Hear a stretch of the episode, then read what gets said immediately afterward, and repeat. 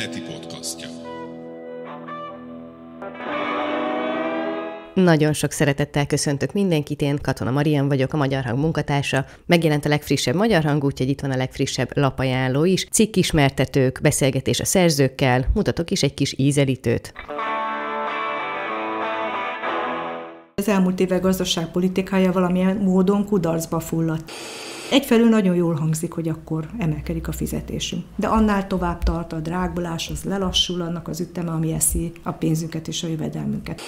Azt tapasztaltam, hogy aki legcéltudatosabbnak tűnt, aki azt mondja, hogy kvázi áprilisig napra pontosan le van bontva, hogy mit fog csinálni, az a DK volt.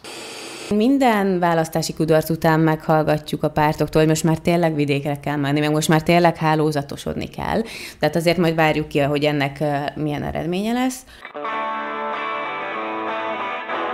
Ahogy az a fotón is látszik, ez most egy olyan női adás lesz. Itt lesz ugyanis Facsinay Kinga, vele a gazdaságról fogunk beszélgetni. Különösen az utóbbi időszakban egyre látványosabb a Matolcsy Varga ellentétről. Őt követi majd Hutter Marianna, akivel pedig az ellenzék helyzetét fogjuk egy kicsit elemezgetni. De még mielőtt belekezdenénk a lapajánlóba, arra kérném önöket, hogyha még nem tették, akkor iratkozzanak fel YouTube csatornánkra, hogy ne maradjanak le egyetlen műsorunkról vagy új videónkról sem, illetve bízom benne, hogy sikerül felkelteni az érdeklődést a friss lapszámunk iránt, és megvásárolják azt, ha pedig igazán tetszik az újság, akkor elő is fizetnek rá, hiszen ezt mindig elmondom, mi addig tudjuk az újságot elkészíteni, addig tudjuk a műsorainkat felvenni, ameddig vannak olvasóink, előfizetőink és támogatóink, ezt egyébként nagyon köszönjük nekik. És akkor most már az újság, október 6-a péntektől kapható a legfrissebb Magyar Hang, időgép melléklettel, a címlapon pedig Rejhert János, őt a kötött fogásból is ismerhetik, de a demográfiával is komolyan foglalkozik, illetve Forgács István, romaügyi szakértő. Mit tett Orbán a cigányokért? Ez a páros interjú címe, és kiderül az, hogy mikor fog több cigány születni, mint magyar, illetve hogyan vették el az ázsiaiak a romáktól a munkát, de szó van benne a falvakban toborzó multikról és a nem működő kétharmadról is. A népszámlálás adatait alapul véve Tompos Ádám készítette az interjút, érdemes elolvasni. És ha már Tompos Ádám tőle, természetesen olvashatnak riportot is, ezúttal a Heves megyei Kerecsenden járt, mégpedig egy drogellenes fórumon,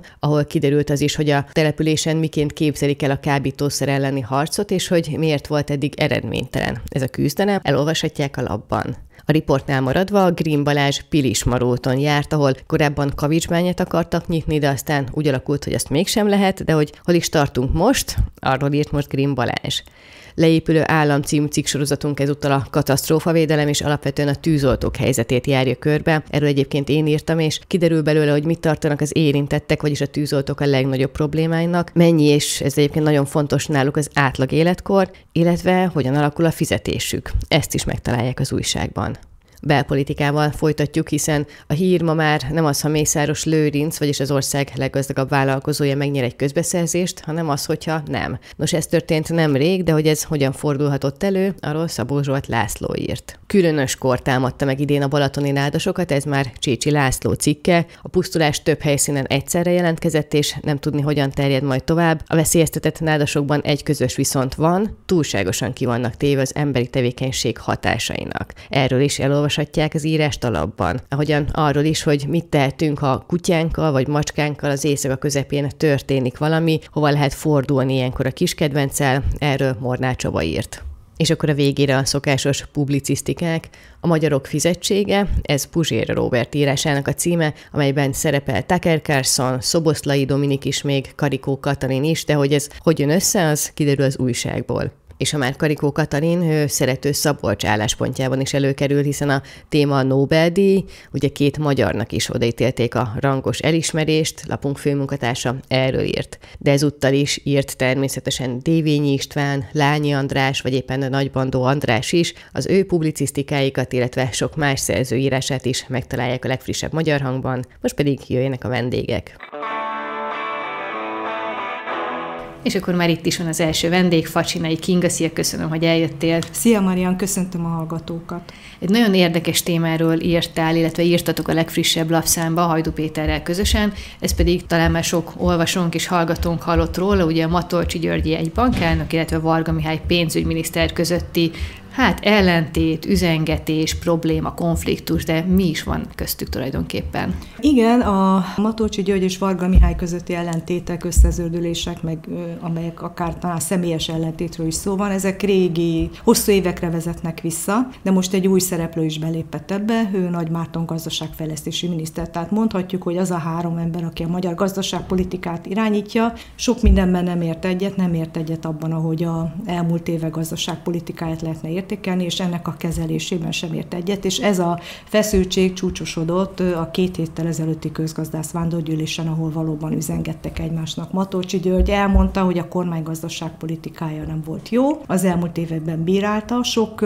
olyan dolgot mondott, ami igaz is egyébként, ugyanakkor Varga Mihály is rámutatott egy-két dologra a jegybank politikájával kapcsolatban, és valóban a jegybank is hibázott az elmúlt években, és akkor végül ezt megfejelte Nagy Márton, aki szintén bírálta a jegybankot egyébként, majd Orbán Viktor a parlamentben, ugye a nyitó ülésen mondott beszédében is kijelentette tőle szokatlan módon, hogy Matolcsy Györgyék nem tudták, majd ugye a Nemzeti Bank nem tudta kezelni az inflációt, és ezért a kormánynak kellett átvenni az infláció elleni harcot. Régebben még valamikor 2011 tájékán ugye sokan támadták Matolcsy Györgyöt, akkor még nem is volt jegybankelnök, hanem gazdasági miniszter, és Orbán Viktor mindig úgy beszélt Matolcsy Györgyről, hogy akárhogyan is támadják őt, ő a jobb keze, és soha senki nem fogja elérni azt, hogy ugye levágják az ő jobb kezét. De most úgy tűnik, ami korábban soha nem volt, hogy Orbán Viktor is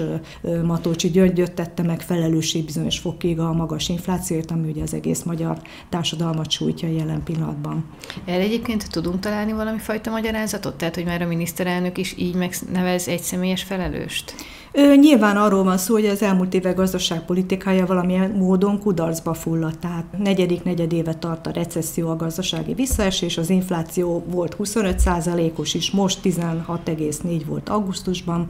Nagyon magas, 2,5-szerese az uniós átlagnak, tehát nem lehet mindig arra hivatkozni, hogy máshol is magas az infláció. Ennyire nem, mint nálunk. Tehát nyilván oka van annak, hogy ez ennyire elhibázták a gazdaságpolitikát, és most keresik a felelőst, kire lehet rátolni. És miután Matolcsy György már évek óta elkezdte a kormány gazdaságpolitikájának a bírálatát, hát úgy tűnik, hogy most ő lesz a bűnbak ebben a kérdésben. Már csak azért is, mert a jegybanknak ráadásul ugye az infláció elleni harcban és az árfolyam politikája révén is idén körülbelül 2000 milliárdos vesztesége fog keletkezni, és ezt valamilyen módon ki kell fizetni a költségvetésnek, illetve nekünk.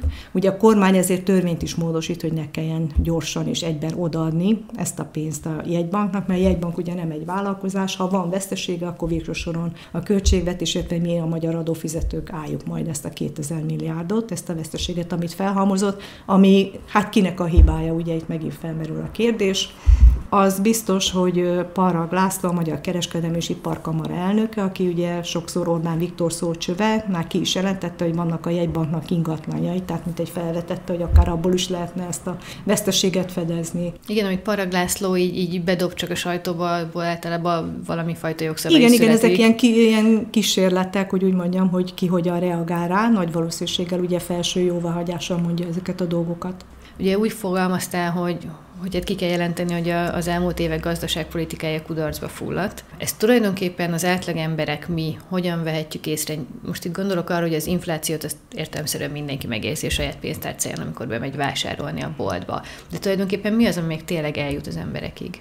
Hát egyrészt ez is, ugye pont ma jöttek ki a kiskereskedelmi adatok újra, kiderült, hogy tovább csökkent a kiskereskedelmi forgalom, tehát itt nem csak arról van szó, illetve nem feltétlenül arról van szó, hogy kisebb értékben vásárolunk, hanem arról van szó, hogy sokkal kevesebbet, tehát élelmiszert is, és már nem pusztán úgy vásárolunk lefelé, hogy nem a márkás terméket veszünk meg, hanem a kevésbé márkásat, a saját márkás terméket, hanem hogy már eleve kevesebbet veszünk az élelmiszerből.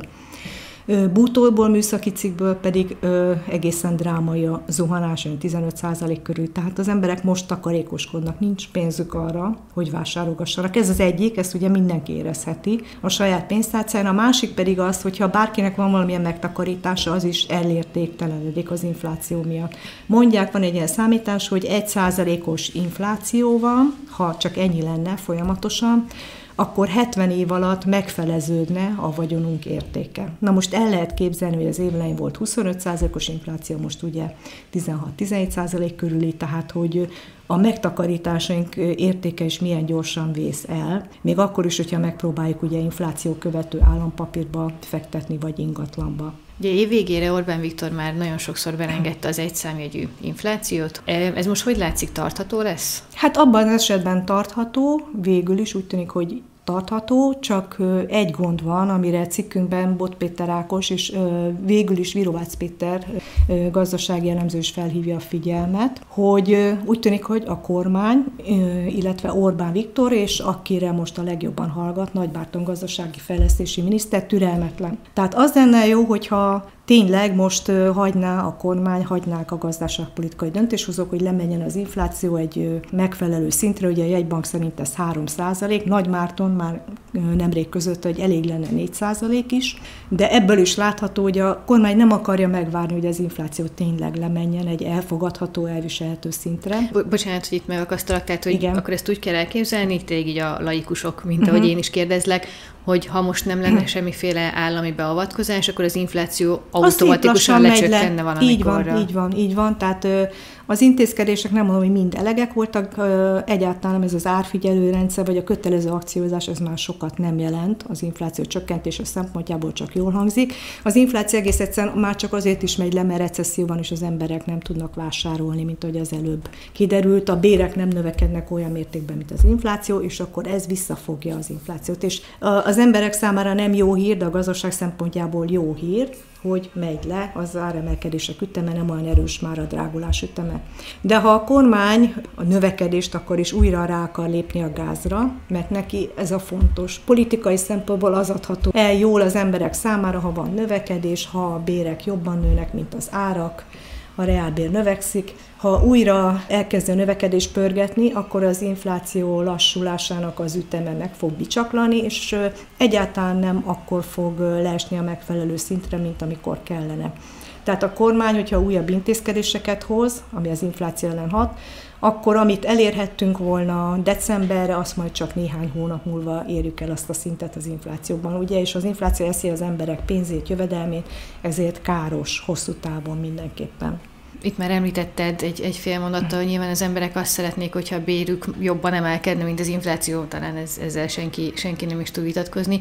Az utóbbi időben te foglalkoztál, és egyébként a hang.hu oldalon, illetve a Magyar Hangban is írtál a minimálbérről, hogy az tulajdonképpen ott mi várható, hogyan várható, hiszen október van, lassan azért ez is aktuális téma lesz. Igen, tárgyalnak is a felek, a szakszervezetek, a kormány és a munkaadók szövetsége a minimálbéremelésről. Annyi biztos, hogy minimum 10%-ot szeretne a kormány és a munkaadók, hát talán abba belemennének, a szakszervezetek ennél többet szeretnének, 15%-ot, épp azért, hogy legyen reálbér emelkedés.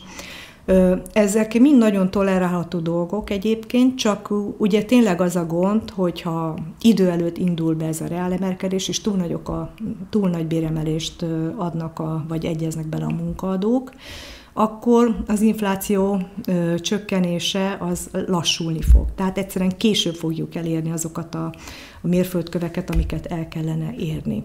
Tehát egyfelől nagyon jól hangzik, hogy akkor emelkedik a fizetésünk. De annál tovább tart a drágulás, az lelassul, annak az üteme, ami eszi a pénzünket és a jövedelmünket. Egy egyensúlyt kéne fenntartani, és úgy tűnik, hogy kormány türelmetlenül pörgetnék a növekedést, legyen pénzük az embereknek, legyen miből fogyasztani. Mert egyébként ez, hogy nem tudunk eleget fogyasztani, ez az államháztartásnak sem jó, nincs elég adóbevétel, ennek is köszönhető, hogy a napokban már a idei költségvetési hiányt 5,2%-ra kellett módosítani a korábbi 3,9-ről. Tehát, hogy tulajdonképpen akkor, amit tényleg az emberek szeretnének, hogy magasabb legyen a fizetésük, hát akkor tulajdonképpen az rövid távon jó, de hosszabb távon ma nekünk nem lesz jó, csak ezt nehéz belátni, és az igazság, hogy a politikusok is tudják ezt, az emberek nem értik ezeket az összefüggéseket, és akkor könnyebb azzal operálni, ami rövid távon jól hangzik. Tehát az, hogy emeljük a fizetéseket, tudjunk növekedni. Hát nem sok jó kilátást hagytál itt a beszélgetés végére, de mindenesetre azt mindenképpen javaslom olvasóinknak, hallgatóinknak, hogy olvassák el a legfrissebb Magyar Hangban az ennek kapcsán írt Hajdú Péterrel közösen írt cikketeket, illetve köszönjük szépen, hogy akkor itt rávilágítottál ilyen sokaknak szerintem egyáltalán nem evidenciaként létező dolgokra a fizetés meg az infláció kapcsán. Úgyhogy Kinga, köszönöm szépen, hogy itt voltál. Én is köszönöm szépen a beszélgetést. És akkor folytatjuk is a műsort Hutter Mariannával. Szia, köszönöm, hogy eljöttél. Köszönöm szépen a meghívást. A legfrissebb újságban 2 cikked is megjelenik. Az egyik egy interjú Pikó Andrással, 8. kerületi polgármesterrel, a másik pedig igazából az ellenzék helyzetét írja le, hogy most, hogy beindult az őszi politikai szezon, mit is látunk egyáltalán belőlük. Kezdjük az elsővel, kezdjük az interjúval. Miről beszélgettetek? Több mindenről, ugyanis ugye hát nyilvánvalóan közeleg az önkormányzati választás, ez jövő év júniusában lesz, de azért nagyjából már tárgyalnak a pártok, hogy ki hol indulhat, hol újrázhat, hol nem, és szerintem ezért meg amúgy is különösen mindig érdekes egy településvezető, ezért is kerestem meg Pikó Andrást, több témáról is beszélgettünk, az egyik például, hogy milyen a kerület, illetve hát az ő viszonya a kormánypártiakkal. Azt ugye lehet tudni, hogy Kocsis Mátéval, aki korábban a kerület egy befolyásos politikusa volt, legendással rossz a viszonya, és nyilván bár Kocsis Máténak most papíron nincsen köze Józsefvároshoz, de azért azt lehet tudni, hogy ez neki továbbra is egy fontos kérdés. Úgyhogy emiatt egyébként arról is beszélgettünk, hogy mennyire várható az, hogy Józsefvárosból egy harctéri kerület legyen, ami Budapest belvárosával kapcsolatban engem mindig érdekel, hogy például milyen a közbiztonság, hogyan lehet ezen javítani, milyen például a köztisztaság, de egyébként szóba került az is, hogy Pikó András, aki egyébként ugye, mint tudjuk, sokáig újságíró volt, és elhagyta a politikát, mit gondol erről, jó döntést hozott-e? Ennyit talán elszpoilerezhetünk az interjúban, mert ez tényleg érdekes, amikor egyrészt valaki civilből lesz politikus, ilyet azért sokat láttunk, de újságíróból politikus annyira nem, hogy ő mit mond erről, megérte ezt a döntést meghozni? Teljesen azt mondta, hogy élete legjobb munkája. Mert ugye pont azért, amiben sok újságíró is bele tud futni, hogy vannak ügyek, vannak helyzetek, amikről ír az ember, és azért bízik benne, hogy ezeken idővel lehet változtatni. Mondjuk, ha otthonápolási díjra gondolunk, vagy arra, hogy milyen nehéz helyzetben van az oktatás, ezek mind olyanok, amik így az embernek a szívügyeivé tudnak válni. Viszont azon túl, ha mondjuk újságíró vagy, akkor innentől fogva megáll a történet, hogy te ezzel foglalkozol, tehát hogyha a cikkeid nem érik el a hatást, akkor így jártál. És akkor ugyanúgy nézett tovább egy-egy terület vergődését, ahogyan eddig. Úgyhogy pontosan ezzel is érvelt, hogy civilként, kerületi lakosként, újságíróként nem tud annyit tenni, mint polgármesterként, hiszen most megvannak hozzá az erőforrásai, hogy az általa jónak vélt projekteket megvalósítsa. Alapvetően az a tapasztalat, hogy bármiként is írjuk le ezt a mostani rendszert, ami az Orbán kormányt jellemzi, hibrid rezsim, autokrácia, diktatúra, szoktak itt mindenféle dolgot mondani, de az mindig elhangzik, hogy az önkormányzatoknak és a polgármestereknek még azért van valami fajta autonómiájuk. Erről beszélgettetek-e, hogy a nagy politika őt mennyire érinti, mennyire befolyásolja, vagy tényleg mennyire tud önálló lenni? Igen, főleg abban a kontextusban merült föl, hogy most egyre nagyobb ilyen idézőjeles divatnak látni az ellenzéki polgármesterek között, hogy igyekeznek minél inkább pártsemlegesek lenni, és azt mondani, hogy nagy politika az nagyon ne legyen az önkormányzatokban, vagy csak minimális mértékben, és például megkérdeztem őt ebben a beszélgetésben, hogy ő ezt hogy látja, ez egy járható út-e, már csak azért is, mert például a múlt héten Ruf Bálint politikai elemzővel interjúztam, és ő pedig pont arról beszélt, hogy szerinte ebben a jelenlegi rendszerben az bizony megúszás, hogy azt mondom, hogy én nem politizálok, hiszen ezzel nyilván te kvázi politikusként jól járhatsz, hiszen ez szimpatikus lehet a fideszes választóknak is, hogy nem fogod verni az asztalt bizonyos ügyekben, de ő ezt ettől függetlenül egy megúszásnak tartotta, és hát nyilván ez egy érdekes politikai vita is lehet, hogy akkor melyik iránya helyes az, hogyha mondjuk az ellenzéki polgármesterek megpróbálnak kvázi összefogni, azonos üzeneteket kommunikálni részben a lakosok felé, tehát kvázi kihasználni, hogy egy politikai tisztség van a kezükben, vagy azt mondják, hogy ők ebből kivonulnak, ők a város érdekére hivatkozva kvázi nem igazán politikai szereplőként lépnek föl. Ez egy szerintem érdekes közéleti vita. Ez nagyon érdekes, már csak azért is, mert az önkormányzatok olyan szempontból értelemszerűen függnek a kormánytól és az államtól, hogy mondjuk mennyi támogatást kapnak, vagy mondjuk bizonyos elvonások mennyire érintik őket, és hogyha mondjuk nagyon naivan is fogalmazunk, a kormány nyilván oda fog többet adni, ahonnan nem kap sok támadást. Pontosan, és hát ugye gondoljunk bele, hogy az önkormányzati szektor mekkora elvonásokon ment át az elmúlt években, akár a Covid alatt, akár azóta is, például Budapest mondja el mindig, hogy nagyon elszálltak a rezsiárak tavaly, és hogy például a tavalyi téli megnövekedett költségeiket például a kormány nem kompenzálta, más önkormányzatnak pedig például adott plusz pénzt. Most tehát akkor erre a témára, illetve a korábban már felvetettekre is Pikó András válaszait megtalálják a legfrissebb Magyar Hangban. Most de már egy picit eleve kinyitottuk a beszélgetést, és akkor most ezzel utalok is a másik cikkedre, ami az ellenzékről szól. Úgy tűnik, hogy most, hogy elkezdődött az őszi parlamenti szezon, beindult tényleg a politika is, a nagy politika is úgymond, és az elmúlt hetekben te sok pártnál is jártál különféle háttérbeszélgetéseken. Abszolút, és hát főleg az ellenzékről tudok nyilatkozni, mert onnan érkeztek hozzánk meghívások, valamiért a Fidesz-KDNP-től nem. Én voltam az utóbbi hetekben az MSZP-nél, DK-nál, a Momentumnál, és most az LMP-nél is. Most biztos sok hallgató irigyel téged. Igen. Az látszik, hogy van azért már mindenki valamennyire próbál kampányüzemmódba kapcsolni, bár ugye a hivatalos kampány az talán jövő április környékétől kezdődik meg, de már most ősszel is igyekeznek minél jobban látszódni a pártok. Én azt tapasztaltam, hogy aki legcéltudatosabbnak tűnt, aki azt mondja, hogy kvázi áprilisig napra pontosan le van bontva, hogy mit fog csinálni, az a DK volt. Például azt állították, hogy nagy tagtoborzásba fogtak a nyáron, és 3500 új taguk lett. És hogy így összesen már 17 000 DK tag van. Na most ezt nyilván nehéz ellenőrizni, jól hangzó számok, és ezáltal például így szerintem a DK nagyon magabiztosnak tűnik. Nagyon próbálnak kormányképes erőként feltűnni. Ehhez képest a többi párt ezt azért nem tudja annyira ügyesen kommunikálni. Akik még szervezett kampányt fognak csinálni ősszel, az a Momentum, de egyébként a DK is fog ősszel kampányolni, tehát például 1 millió példányban fognak szórólapokat kiosztani, kitelepülnek az utcára, és a Momentumnál is várható egy utcai kampány, aláírásgyűjtés, tehát hogy így igyekeznek minél inkább látszani. Igen, úgy tűnik, hogyha a Facebook világából kilépnének, és nem a Facebook falon elhelyezett piros háttér előtt egy veretes mondat lenne, akkor ezek szerint a kampány. Igen, bár egyébként minden választási kudarc után meghallgatjuk a pártoktól, hogy most már tényleg vidékre kell menni, meg most már tényleg hálózatosodni kell. Tehát azért majd várjuk ki, hogy ennek milyen eredménye lesz.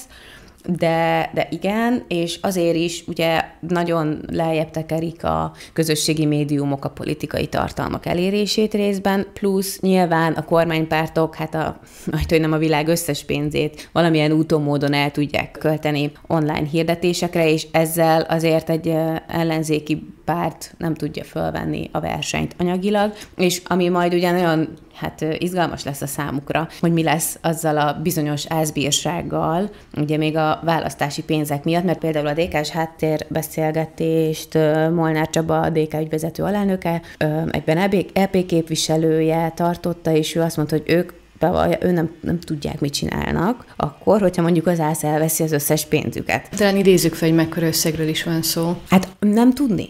Tehát, hogy konkrétan nem tudni, hogy mekkora bírságot kaphatnak az egyes pártok. Tehát még igazából nem hangzott el konkrét összeg. És hát ugye ez emiatt nekik egy ilyen zsákba macska, és hát erre nehéz készülni, hogyha minden pénzüket bírság formájában elveszik tőlük. Van olyan párt, aki azt gondolja, hogy egyébként nyilván időhúzásra is megy az ÁSZ, mert ha mondjuk most kiderül, hogy hány száz milliót, vagy nem tudom, milliárdot vesznek el az ellenzéktől, azt még úgy lehet kompenzálni a jövő év nyaráig, de nyilván, ha mondjuk ez hirtelen tavasszal derül ki, akkor már sokkal nehezebb helyzetben lesznek a kampány hajrában. Talán annyit még gyorsan idézünk fel, hát ha nem mindenki emlékszik rá, hogy ezt a bírságot ugye az ÁSZ azért helyezte kilátásba, mert a tavalyi országgyűlési választásokon a Márki-Zay Péter-féle Mindenki Magyarország a mozgalom ugye külföldről elfogadott támogatást. Ők azt mondják, hogy ezt a maga mozgalom fogadta el, ergo nem a kampányra költötték, az ÁSZ meg ugye azt mondja, hogy de hát alapvetően ez mégiscsak a kampányra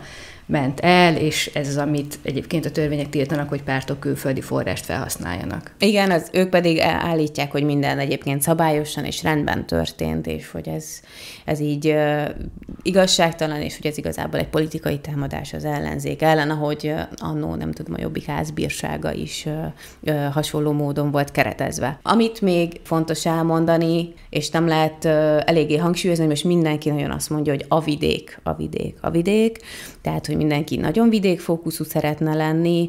Úgy látják, hogy a nagy és középtelepülések meghódítása lehet majd a kulcs, akár 2026-ban is a kormányváltáshoz, és hogy emiatt szeretnének folyamatosan országjárásokban lenni, az utcákon kitelepülni. De egyébként még például az olyan kisebb pártok is, mint az LMP is ezt célozzák. Érdekesség, hogy azt elárulom a cikkből, hogy például az LMP azt mondja, hogy az ő méréseik szerint például a megyei jogú városokban jobban állnak, mint amúgy országosan.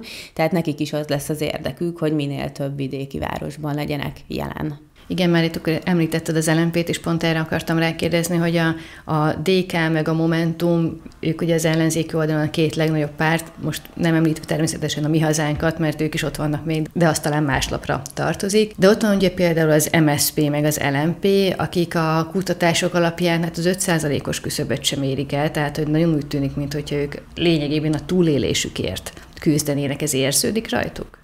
Szerintem az LMP nem biztos, hogy azt gondolja, hogy el fogja érni az 5%-ot az EP-n, és tehát, hogy én azt érzem, hogy ott az a legnagyobb célkitűzés, hogy ne szerepeljenek olyan rosszul, mint 2019-ben, ahol talán 2,valahány százalékot értek el, 2,19, mindegy. És ha már ennél egy jelentősen többet érnek el, az már nekik egyfajta siker lesz. Az MSZP-nél ugye pont igen ezzel kritizálja őket a többi párt, hogy a túlélésért küzdenek, hiszen most is az ő fő üzenetük az volt, hogy legyen összefogás.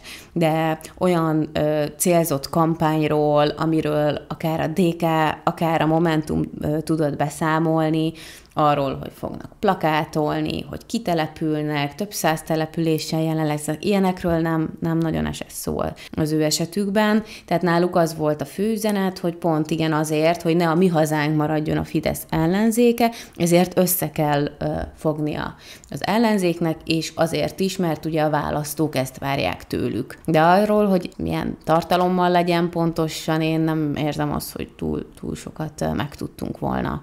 A Jobbikról nem beszéltünk, ugye, mert mondtad is, hogy ők nem tartottak ilyen típusú áttérbeszélgetést, tehát, hogy ők nem próbálták beavatni az újságírókat egy kicsit jobban abban, hogy tulajdonképpen mire készülnek itt ősszel. Ígérjük, hogyha mégis történik egy ilyen, akkor arról mindenféleképpen egyrészt írni is fogunk nyilvánvalóan, ha más nem a hang.hu oldalon mindenképpen. Vagy csak nem hívtak meg minket, nem tudjuk, igen. Igen, annyi egyébként látszik csak, hogy akkor róluk is mondjunk valamit, hogy ők ugye aláírásgyűjtésbe kezdtek, tehát hogy ők is valahogy megjelentek az utcán, ők azt hiszem, úgy fogalmaznak, hogy a migráns munkások, tehát ugye a vendégmunkások ellen. Nem biztos, hogy a hergelés a jó szó, de hát a mai világban talán ezt mégis annak lehet tekinteni.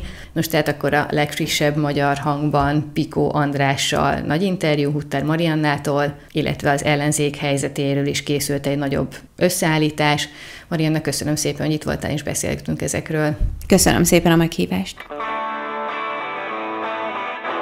Bízom benne, hogy érdekesnek találták a beszélgetéseket, és sikerült egy kicsit felkelteni az érdeklődésüket az újság iránt is. A legfrissebb Magyar Hang, tehát október 6-a péntektől kapható az újságárusoknál, a benzinkútakon, a nagyobb élelmiszerboltokban, a címlapon pedig Rejhert János és Forgács István. Ismét csak arra kérném önöket, hogyha még nem tették, akkor iratkozzanak fel a YouTube csatornánkra, kövessenek minket a Facebookon, van egy hírlevelünk, arra is feliratkozhatnak, illetve a hang.hu oldalt is ajánlom, ott egyébként most egy olvasói kérdőívet is találnak, megköszönjük, hogyha ezt kitöltik. Én kollégáim nevében köszönöm szépen a figyelmüket, találkozunk a jövő héten is. Hangosítunk. A Magyar Hang heti podcastja.